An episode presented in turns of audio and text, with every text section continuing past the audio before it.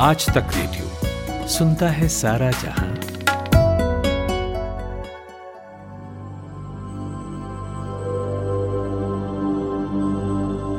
इकहत्तर साल की महिला, ब्लड कैंसर से जूझती महिला और ऊपर से सत्तर दिन तक कोरोना। फिर भी बच गई। वाह, क्या कहानी है। इस पर तो बात होनी ही चाहिए। नमस्कार आदाब, मेरा नाम प्रतीक वाघमारे है और आप सुन रहे हैं आज तक रेडियो का खास पॉडकास्ट कोरोना कवरेज, जहाँ हम बात करते हैं कोरोना से जुड़ी साइंटिफिक कहानियों की, रिसर्च की और बढ़िया रिपोर्ट्स पर जिनका आपका जानना ज़रूरी है। और आज के इस एपिसोड में हम बात करेंगे कि एक इकहत्तर साल की महिला जिसे ब्लड कैंसर है और सत्तर दिन तक कोरोना भी रहा, लेकिन फिर भी वो बच गई। कैसे? फिर बात होगी कि क्या बच्चों को कोरोना से संक्रमित होने का और कोरोना से मौत का डर कम होता है? और आखिर में बात होगी एक कोरोना सर्वाइवर से। उससे पहले आपको देते हैं कोरोना पर देश दुनिया से जुड़ी अपडेट्स।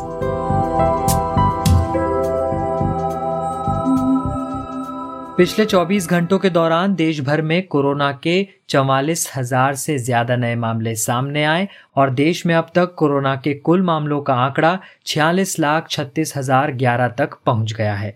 यूपी में कोरोना का ग्राफ लगातार घटता जा रहा है। हालाँकि यूपी में कोरोना मरीजों की संख्या पाँच लाख के पार हो गई है, लेकिन अगर पिछले 24 घंटों की बात करें तो 2155 कोरोना के नए मामले ही सामने आए हैं। वहीं लखनऊ की बात करें तो लखनऊ में 24 घंटों में एक नए कोरोना पॉजिटिव सामने आए हैं। 201 लोग डिस्चार्ज हो चुके हैं। दिल्ली में पिछले 24 घंटों में 7,830 केसेस सामने आए। इसके साथ ही दिल्ली में कोरोना के संक्रमितों की कुल संख्या साढ़े चार लाख के पार हो गई है। दिल्ली सरकार ने सुप्रीम कोर्ट में दिल्ली के निजी अस्पतालों के आईसीयू में कोरोना मरीजों के लिए बेड आरक्षित करने की मांग की थी लेकिन दिल्ली सरकार को सुप्रीम कोर्ट से कोई राहत नहीं मिली। इस मामले में सुप्रीम कोर्ट ने दिल्ली सरकार को दिल्ली हाईकोर्ट जाने को कहा है। दिल्ली हाईकोर्ट अब इस मामले में 12 नवंबर को सुनवाई करेगी। देश में कोरोना टेस्टिंग का आंकड़ा 12 करोड़ के पार हो गया है। इनमें सात दशमलव एक शून्य प्रतिशत लोग संक्रमित मिले हैं। गोवा सरकार ने दसवीं से बारहवीं तक के स्कूल 21 नवंबर से खोलने का फैसला लिया है। इसके लिए गाइडलाइन जारी की गई है। एक क्लास में 12 से ज़्यादा स्टूडेंट्स नहीं बिठाए जा सकेंगे, सभी क्लास के लिए अलग अलग शिफ्ट तय की जाएगी। वहीं पंजाब सरकार ने राज्य में स्विमिंग को छोड़कर कई तरह के खेलों को फिर शुरू करने की मंजूरी दे दी है। इसके लिए भी गाइडलाइन जारी कर दी गई है। जॉन हॉपकिंस यूनिवर्सिटी के मुताबिक अमेरिका में लगातार सातवें दिन एक लाख से ज़्यादा संक्रमित सामने आए। इसके साथ ही अब यहाँ संक्रमितों का आंकड़ा एक दशमलव पाँच पाँच करोड़ से ज़्यादा हो गया है और अब तक दो दशमलव पाँच चार लाख लोगों की मौत हो चुकी है। फ्रांस, जर्मनी, बेल्जियम और इटली में संक्रमण कम नहीं हो रहा। फ्रांस में 12 दिन बाद मरीज़ कम ज़रूर हुए, लेकिन अस्पतालों में गंभीर मरीजों की संख्या अब बढ़ गई है। कोविड 19 केसेस में बढ़ोतरी के बाद हिमाचल प्रदेश सरकार ने राज्य की सभी सरकारी और निजी शिक्षण संस्थानों को 11 से 25 नवंबर तक बंद कर दिया है। और नेपाल में संक्रमण के बढ़ते मामलों के बीच सरकार ने सभी सरकारी अस्पतालों में कोविड 19 के मरीजों को इलाज और जाँच की सुविधा फ्री में कराने का फैसला लिया है। प्रधानमंत्री के पी शर्मा ओली के सलाहकार ने ये जानकारी दी है। आईसीएमआर के सहयोग से फार्मास्यूटिकल फर्म भारत बायोटेक द्वारा विकसित की जा रही कोरोना वायरस वैक्सीन, कोवैक्सीन के तीसरे चरण का क्लिनिकल ट्रायल शुरू हो गया है। अलीगढ़ मुस्लिम यूनिवर्सिटी के वाइस चांसलर ने पहले वॉलेंटियर के तौर पर अपना नाम रजिस्टर करवाया है। यूनिवर्सिटी के Jawaharlal Nehru medical college and hospital में ये क्लिनिकल ट्रायल होना है। अब बात उस इकहत्तर वर्षीय महिला की। मामला अमेरिका का है। महिला ब्लड कैंसर की मरीज़ है, जिसके शरीर में कोरोना सत्तर दिन तक ज़िंदा रहा, लेकिन कोई लक्षण भी नहीं दिखे। अमेरिका के national institute of allergy and infectious disease ने इस मामले की स्टडी की। वायरस विशेषज्ञ विसेंट मूनस्टर का कहना है कि जब हमने इस मामले पर रिसर्च शुरू की तो ये नहीं जानते थे कि मरीज़ में कितने दिनों से वायरस मौजूद है। लेकिन उस इकहत्तर वर्षीय महिला की कई बार कोविड की जाँच रिपोर्ट पॉजिटिव आई। साथ ही ब्लड कैंसर के कारण उस महिला का इम्यून सिस्टम भी कमज़ोर था। अब कैसे उसने सरवाइव कर लिया और ये सब कैसे संभव हुआ, ये पूछा हमारी सहयोगी खुशबू ने डॉक्टर शाहिद जमील से, जो एक इंडियन वायरोलॉजिस्ट हैं।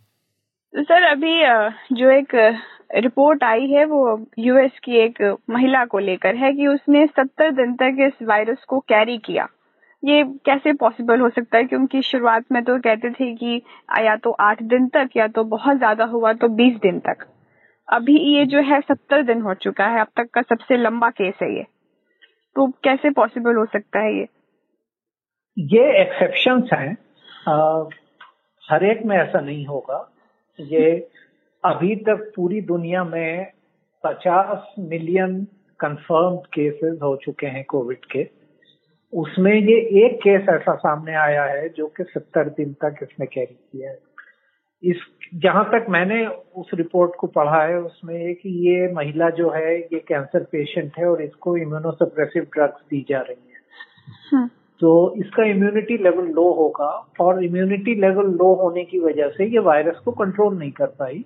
इसलिए ऐसा है। तो इस तरह की स्टडीज़ और कैंसर पेशेंट्स में भी करनी चाहिए और जो कि इम्यूनोसप्रेसिव ड्रग्स पे हैं। उससे ही हमें पता चल पाएगा कि क्या वाकई ये आ, जो ड्रग्स दी जा रही हैं कैंसर थेरेपी के बाद उसकी वजह से इम्यून सिस्टम कंट्रोल नहीं कर पाया या इस महिला की में कोई और वजह हो सकती तो सर लेकिन जो सीडीसी की गाइडलाइन है ये जो केस है उसको बहुत कॉन्ट्रडिक्ट करती है। सीडीसी की गाइडलाइन कहती है कि अगर कोई इम्यूनो कॉम्प्रोमाइज इंसान है तो उसका जो इन्फेक्शन है उसके अंदर जो इन्फेक्शन है वो 20 दिन के बाद नहीं दिखता। तो ये कॉन्ट्रडिक्शन का क्या मतलब है? मतलब क्योंकि बहुत बड़ी चीज़ है कि सीडीसी की गाइडलाइन में बोलते हैं 20 दिन और अभी जो है ये 70 दिन हो गया तो इसको लेकर क्या सुधार? हो सकते हैं। गाइडलाइन जो बनती है वो एक आम तौर पे जो केसेस होते हैं उनके लिए बनती है। गाइडलाइन कभी एक्सेप्शन के लिए नहीं बनती है। हम्म। तो अधिकतर केसेस में जो इम्यूनोसप्रेशन के केसेस हैं उनमें ये रिसर्च में देखा गया होगा कि 20 दिन से ज़्यादा वायरस ट्रांसमिट नहीं होता है। ये महिला का केस इसीलिए जैसे मैंने पहले कहा इस महिला के केस में और क्या है ये तो उन्हें नहीं पता है अभी। आ, तो उसकी पूरी जाँच होनी चाहिए ताकि पता चले कि इसने ये वायरस सत्तर दिन तक क्यों कैरी किया जबकि गाइडलाइंस बीस दिन कहती हैं कैंसर पेशेंट्स में या इम्यूनोसप्रेशन के दौरान। नॉर्मल हम्म। लोगों में एक हफ़्ता ही कहा जाता है। तो, सर ये इसमें जो एक रिपोर्ट है इसमें ये भी है कि उस महिला को प्लाज्मा थेरेपी दी गई थी। उसको दो बार प्लाज्मा थेरेपी दी गई और दूसरी बार में शायद उसका रिज़ल्ट जो है वो नेगेटिव आया है। हालाँकि उसमें वो एंटीबॉडीज नहीं बनी है। और हमारे यहाँ यार और कई देशों में प्लाज्मा थेरेपी जो है अब सुर्खियों में है उसकी अपनी इफेक्टिवनेस को लेकर। तो इस पर आपकी क्या राय है? बिल्कुल प्लाज्मा थेरेपी जो है हमारे देश में बहुत बड़ा ट्रायल हुआ है इस पे जिसने ये दिखाया है कि एक रैंडम कंट्रोल ट्रायल के बेसिस पे प्लाज्मा थेरेपी की कोई वैल्यू नहीं है। लेकिन बहरहाल प्लाज्मा थेरेपी हो रही है और हम ये भी सुनने में आता है कि दो बार प्लाज्मा थेरेपी प्लाज्मा दिया गया और आदमी जो है वो ठीक हो गया। लेकिन हमें ये नहीं पता कि अगर उसको दो बार ना दी जाती प्लाज्मा थेरेपी तो क्या वो अपने आप से भी ठीक हो सकता था? एक ही आदमी पे हम कंट्रोल तो नहीं कर सकते। तो प्लाज्मा थेरेपी की एफिकेसी बहुत डाउटफुल है।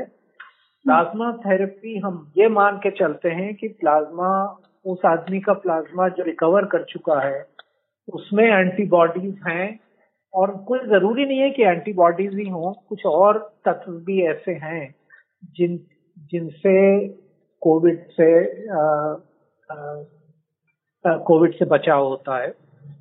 लेकिन हम ये प्लाज्मा बिल्कुल ब्लाइंडली देते हैं। हम उसमें ये नहीं टेस्ट करते कि इस प्लाज्मा में कोविड को खत्म करने वाली एंटीबॉडीज कितनी है, उसकी क्या क्वालिटी है, उसकी क्या क्वांटिटी है। हम सिर्फ़ ये देखते हैं कि ये आदमी आईजीजी पॉजिटिव है कि नहीं, और फिर उसका प्लाज्मा दे देते हैं। लेकिन आईजीजी पॉजिटिव होने का मतलब ये नहीं है कि आप में न्यूट्रलाइजिंग एंटीबॉडीज भी हैं। तो इस हिसाब से मैं समझता हूँ कि प्लाज्मा थेरेपी प्रैक्टिस तो बहुत हो रही है, लेकिन उसकी एफिकेसी कितनी है, ये बहुत ही डाउटफुल है।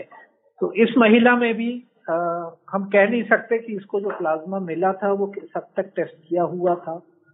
आ, उससे प्रोटेक्शन मिला इसको या नहीं मिला ये कहना बहुत मुश्किल है। तो सर अब जो इम्यूनो कॉम्प्रोमाइज लोग हैं क्योंकि ये, ये केस भले एक एक्सेप्शन है बट क्या आपके हिसाब से ये आपको लगता है कि हाँ अब जितने भी इम्यूनो कॉम्प्रोमाइज लोग हैं उन पे भी स्टडी करने की और ज़रूरत है उनमें उन, उनको ध्यान में रखने की ज़रूरत है? इस केस को। करने की ज़रूरत है। जो लोग ऐसी दवाएँ खा रहे हैं कैंसर थेरेपी के बाद या जिनको एचआईवी इन्फेक्शन है जैसे जो इन्फेक्शन खुद एक इम्यूनोसप्रेशन पैदा करता है उनमें स्टडीज़ होनी चाहिए देखने के लिए कि कोविड कितने दिन इनमें रहता है। और मैं समझता हूँ इस तरह की स्टडीज़ हो रही होंगी इसलिए कि ये बहुत ही एक एक सीधा सवाल है पूछने के लिए किसी भी साइंटिस्ट के लिए और किसी भी डॉक्टर के लिए। शुक्रिया, डॉक्टर शाहिद जमील इस पर अध्ययन कर हमें समझाने के लिए और हमारे लिए समय निकालने के लिए। तो देखिए, इकहत्तर साल की महिला और सत्तर दिन तक कोरोना से लड़ाई, जीत महिला की हुई। चलिए अब आगे बढ़ते हैं और एक रिसर्च की बात करते हैं। यूके की ये रिसर्च है जिसमें ब्रिटेन के 138 अस्पताल में एडमिट बच्चों पर स्टडी की गई। जिसमें ये बात सामने आई कि एक प्रतिशत बच्चों से भी कम बच्चे कोरोना से संक्रमित हैं और एक प्रतिशत से भी कम बच्चों की कोरोना से मौत हुई है। वो भी उन बच्चों की जो कि कोरोना के साथ किसी गंभीर बीमारी से भी जूझ रहे थे। इस रिसर्च का आउटकम ये निकला कि बच्चों में कोरोना से संक्रमित होने का और कोरोना से मौत हो जाने का बहुत ही कम खतरा होता है। ज़्यादा जानकारी के लिए हमारी सहयोगी खुशबू ने बात की सूरत के पीडियाट्रिशियन डॉक्टर पारंग मेहता से। तो डॉक्टर ये जो रिसर्च है वो कहती है कि बच्चों में जो एंटीबॉडीज हैं वो पहले से होती हैं जिसकी वजह से वो कोरोना से फाइट कर सकती हैं। तो इस तरह की एंटीबॉडीज बच्चों में मौजूद होना इसके पीछे की क्या वजह हो सकती है? कोरोना वायरस एक बड़ा परिवार है वायरस का जो सामान्य तौर से बच्चों में और बड़ों में भी, इंसानों में मामूली बीमारियाँ करता है। सर्दी, जुकाम, बुखार, नाक का बहना, खांसी, ऐसी बीमारियाँ कोरोना वायरस से सालों से होती आ रही थी समय समय से इस कोरोना वायरस में थोड़ा चेंज आता है, थोड़ा बदलाव आता है, जिसे हम म्यूटेटेड वायरस या विकृत वायरस कहते हैं, जिससे वो खतरनाक हो जाता है कोविड नाइन्टीन सार्स एन तो ये जो पुराने कोरोना वायरस हैं, ये मामूली बीमारियाँ बच्चों में सालों से करते आ रहे हैं। इसके कारण आज जब हमने ये टेस्ट किया और ये टेस्ट आज के सैंपल पे नहीं किया गया है ये टेस्ट पुराने सैंपल 2018-2019 के सैंपल पे किया गया है जब ये कोरोना कोविड 19 शुरू भी नहीं हुआ था और उसमें कोरोना वायरस के खिलाफ एंटीबॉडीज बच्चों में पाई गई। ओके okay, तो डॉक्टर जब कोरोना का इन्फेक्शन किसी बच्चे को हो जाता है तो ये एंटीबॉडीज इस वायरस से किस तरह बचाव करती हैं? ये एंटीबॉडीज वायरस को शरीर की कोशिकाओं में प्रवेश नहीं करने देती है। वायरस एक अधूरा ऑर्गेनिज्म है, वो अपने आप कुछ भी नहीं कर पाता है। कोशिकाओं के अंदर प्रवेश करने के बाद ही वो उत्पात मचाता है। तो अगर शरीर में एंटीबॉडीज हैं जो वायरस को कोशिकाओं के अंदर न जाने दे तो वायरस बीमारी नहीं कर पाती। तो क्या ये मानना सही होगा कि जैसे अभी आपने बोला, सर्दी जुकाम जो है, बच्चों को आमतौर पर होते रहते हैं। तो तो क्या ये मानना सही होगा कि किसी वजह, इसी वजह से जो है बच्चे कोरोना से कम रिस्क पर रहते हैं, जो आज तक की, अभी तक की जो रिसर्च कहती है कि बच्चे जो हैं कोरोना से ज़्यादा रिस्क पर नहीं है। तो क्या ये जो एंटीबॉडीज जो इनमें पहले से ही मौजूद है, क्या यही एक वजह हो सकती है कि बच्चे कोरोना से कम रिस्क पर रहते हैं? बिल्कुल सही समझा है आपने इस रिसर्च को। कोई भी बीमारी होती है, वो अधिक अधिकतर एक्सट्रीम्स ऑफ़ एज पर खतरनाक होती है। वरिष्ठ नागरिक और छोटे बच्चों में हर बीमारी ज़्यादा खतरनाक होती है। मगर इस कोविड 19 में हमने ऐसा पाया कि वरिष्ठ नागरिकों को तो बीमारी खतरनाक हो रही थी, मगर बच्चों में नहीं हो रही थी या बहुत ही मामूली हो रही थी।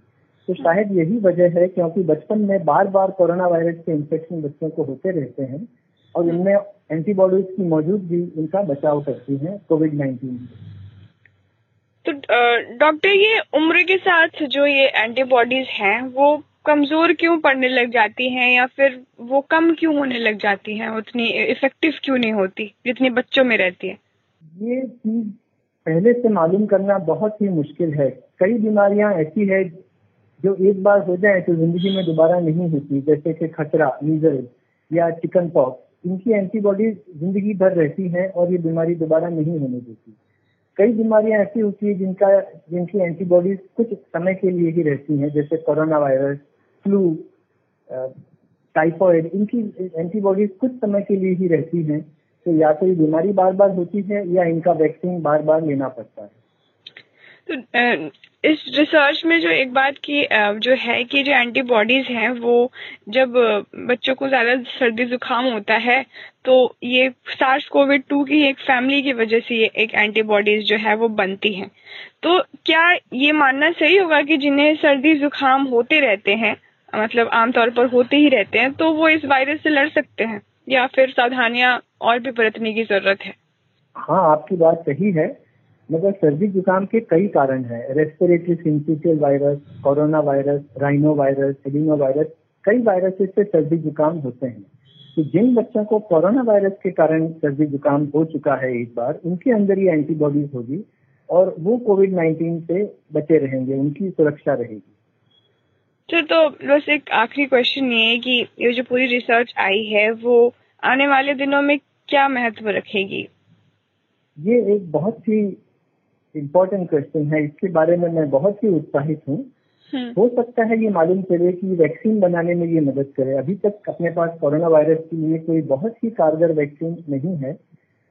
तो हो सकता है कोविड नाइन्टीन की वैक्सीन अगर अपन न बना सकें और कोरोना वायरस की वैक्सीन बना लें और उससे क्रॉस प्रोटेक्शन से हमें सहायता मिले। ऐसी वैक्सीन पहले भी हम इस्तेमाल कर चुके हैं।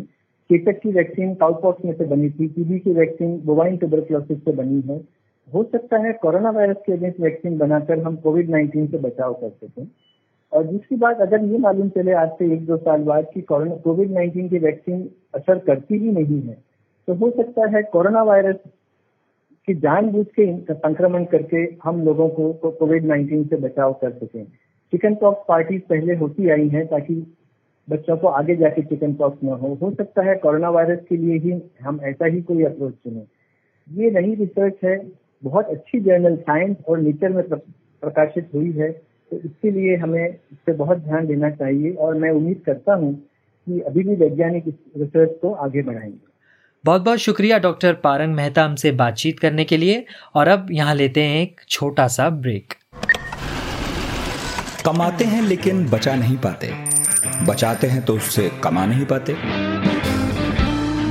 शेयर की चाल, निवेश का हाल, बाज़ार का तमाशा, इकोनॉमी की भाषा। बॉन्ड, बीमा, सोना, चांदी सबकी होती है बात। बचाते रहो नारे के साथ। हर शनिवार मैं, यानी नितिन ठाकुर, आपकी मुलाकात कराऊँगा आपके मनी मैनेजर से।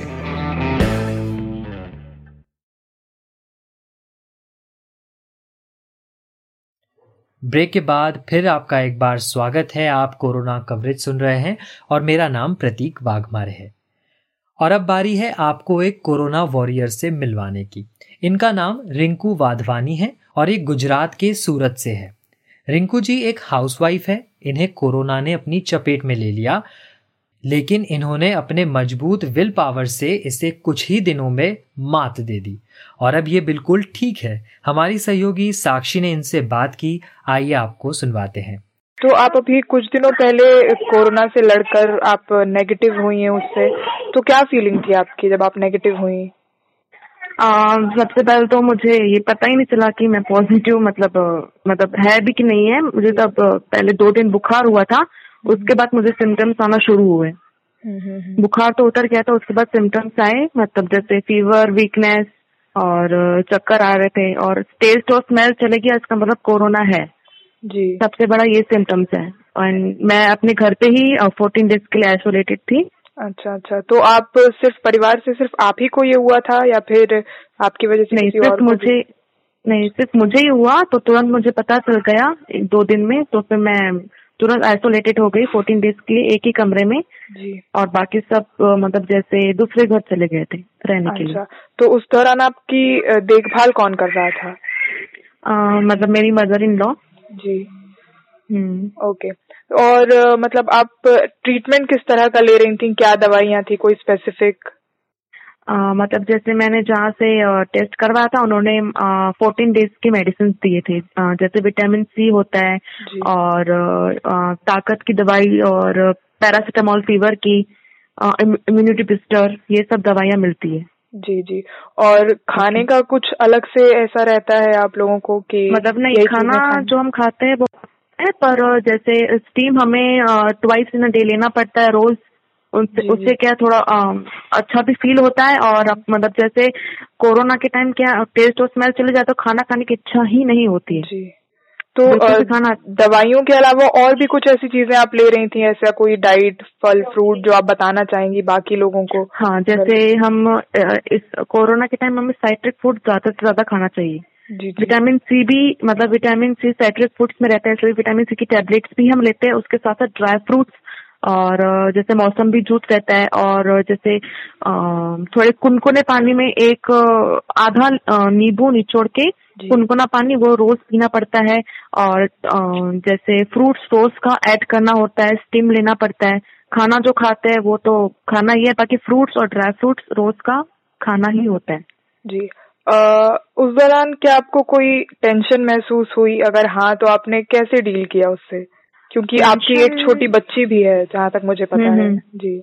हाँ उसकी तो मतलब थी टेंशन थोड़ी बट वो मतलब जैसे मेरी मदर इन लोग के साथ मतलब काफ़ी घुली मिली है तो उसका इतना नहीं था बट मुझे जैसे मुझे मतलब इतना इतनी तकलीफ़ नहीं हुई। जितना मतलब हम सुनते हैं कि मतलब थ्रोट में दर्द होता है या फिर सांस नहीं ले पाते पर मुझे इतनी तकलीफ़ नहीं हुई। मुझे बस थोड़ा चक्कर और वीकनेस था वो भी मेरा मतलब समझो आइसोलेटेड फोर्टीन डेज़ जो रहता है उसमें मेरा पाँच से छह दिन में मेरा वो थोड़ा ठीक हो गया। वो सिम्टम्स बट हाँ सिम्टम्स बट ये जो रहता है ना खाना अच्छा नहीं लगता और टेस्ट और स्मेल वो काफ़ी टाइम के बाद हमें वापस मिल आता है।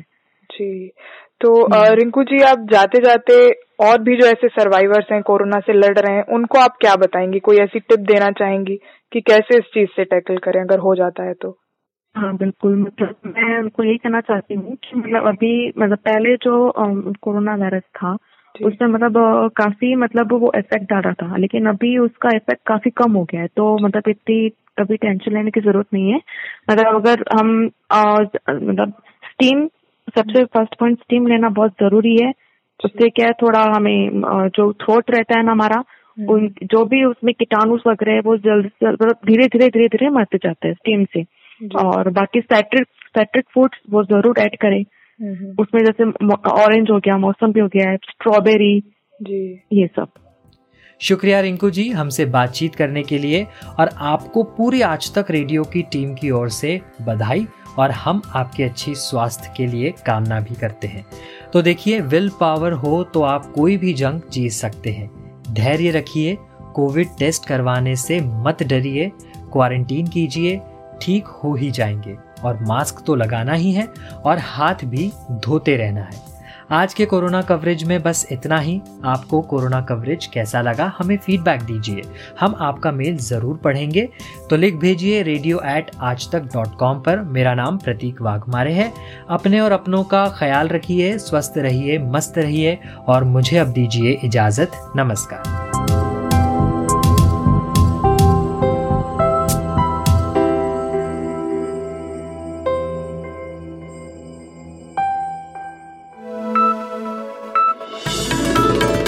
खबरों की हलचल और देश विदेश का मिजाज आप सुन रहे हैं आज तक रेडियो।